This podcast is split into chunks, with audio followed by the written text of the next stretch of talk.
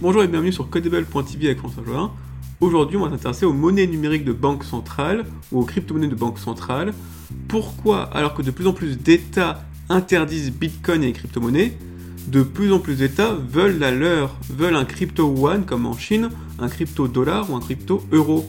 Est-ce que les monnaies numériques de banque centrale représentent-elles un remède ou un poison pour nous, citoyens? Et quel est l'avenir des vraies crypto-monnaies?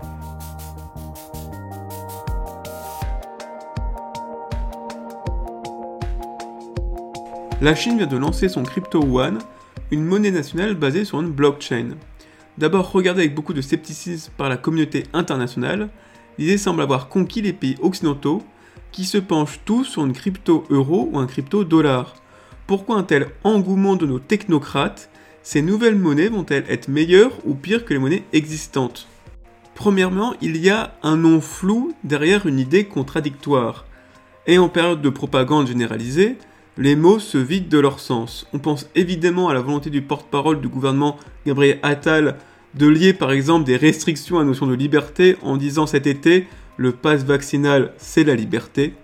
Une phrase qui ressemble bizarrement au slogan du parti de Big Brother dans 1984 qui disait La servitude c'est la liberté.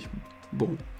Or, avec les monnaies numériques de banque centrale ou les crypto-monnaies de banque centrale ou encore les crypto-one, crypto-dollars, crypto-euros, il y a bien cette volonté de lier la notion de crypto-monnaie, soit une monnaie décentralisée anarchique, à la notion totalement opposée de banque centrale qui par définition gère une monnaie d'État centralisée.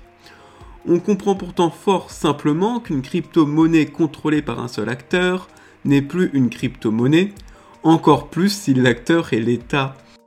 Aussi nous allons voir qu'il n'y a rien de bon qui peut venir d'un tel changement soigneusement caché derrière une novlangue orwellienne. Alors pourquoi les États veulent tous leur monnaie numérique de banque centrale? Il faut savoir que le Bitcoin est un système financier complet lui. Avec seulement quelques milliers de lignes de code, le protocole Bitcoin régule la création monétaire, gère les dépôts et les comptes des usagers, et il garantit également les transactions entre les comptes. Dans le système bancaire classique, ces rôles, trop complexes pour être gérés par une seule personne, sont divisés. L'État régule la création monétaire, les banques gèrent les comptes des clients, les réseaux comme Swift, Visa ou Mastercard permettent les transferts d'argent. Bien que tous ces acteurs sont autorisés et doivent collaborer avec l'État, ce n'est pas l'État. Ainsi, la Banque européenne ne garde qu'un contrôle partiel sur l'euro, sa propre monnaie. Xi Jinping a donc vu dans la blockchain, le protocole derrière Bitcoin, un moyen de surveillance.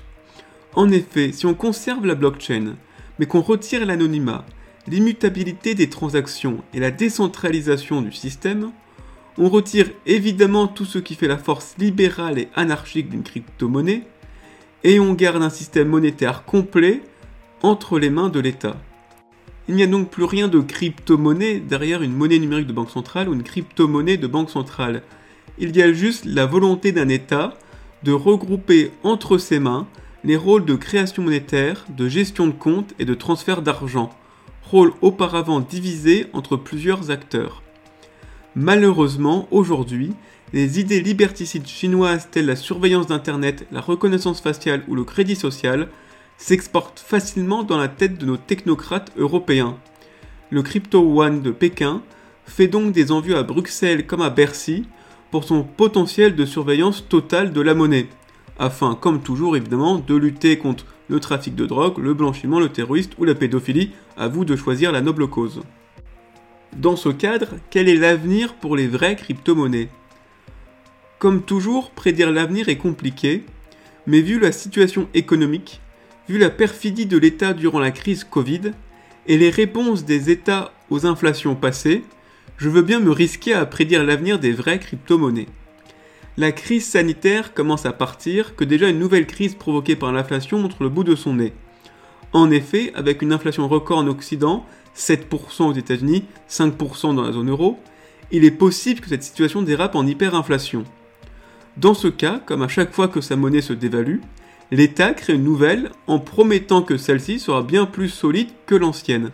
C'est le cas au Venezuela en 2018 en passant au bolivar souverain avec un ratio de 100 000 contre 1, 100 000 de l'ancienne contre une de la nouvelle. En France en 1958, on passe au nouveau franc avec un ratio de 100 contre 1.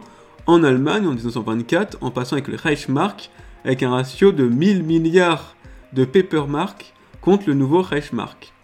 Un nouvel euro ou le retour du franc est donc possible pour tenter de contrer l'inflation. Une autre manie de l'État est de piocher dans la caisse à technologie pour en choisir une et la vendre comme une solution miracle. Avec le Covid, nous avons le droit au vaccin comme solution technologique miraculeuse.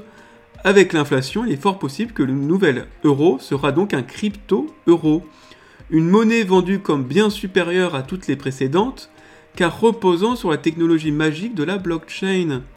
Avec comme argument massu, si la blockchain a permis au Bitcoin d'être une monnaie solide, alors elle permettra au crypto-euro d'être à l'abri de l'inflation.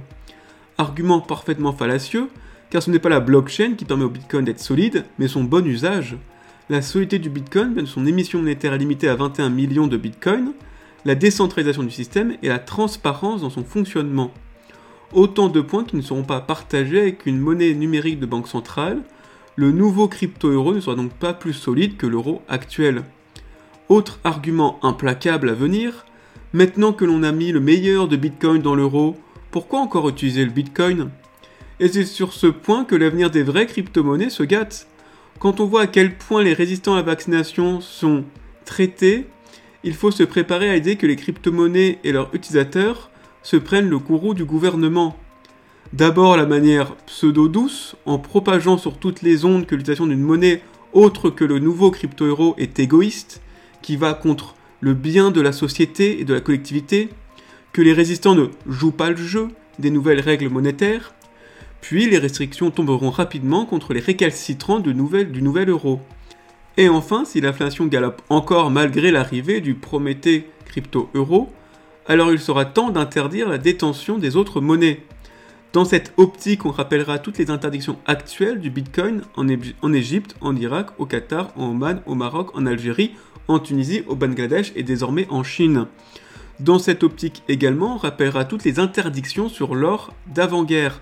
Roosevelt par l'Executive Order 6102 en 1933 qui obligea tous les citoyens américains à redonner leur or sous peine de prison. Suivi par l'Italie en 1935 lors des opérations dites Jour de la foi, donner l'or à la patrie. La France suivra également en 1936 toute détention de plus de 200 grammes d'or était illégale. Il ne faut donc voir aucun remède des monnaies numériques des banques centrales, des crypto-monnaies de banques centrales, de crypto-euros, crypto-dollars ou je ne sais quoi. Une monnaie étatique dont la création monétaire est entièrement décidée par l'État ne deviendra pas plus solide en prononçant le mot blockchain. Pire, une monnaie numérique de banque centrale est un poison pour notre vie privée. Elle annonce l'arrivée d'un communisme 2.0 que nous parlerons plus en détail dans une deuxième partie. Voilà, c'est tout pour cet épisode en deux parties. J'espère vous retrouver très prochainement pour la deuxième partie sur comment les monnaies numériques de banque centrale, les crypto-monnaies de banque centrale, vont nous faire entrer dans un communisme 2.0. A très bientôt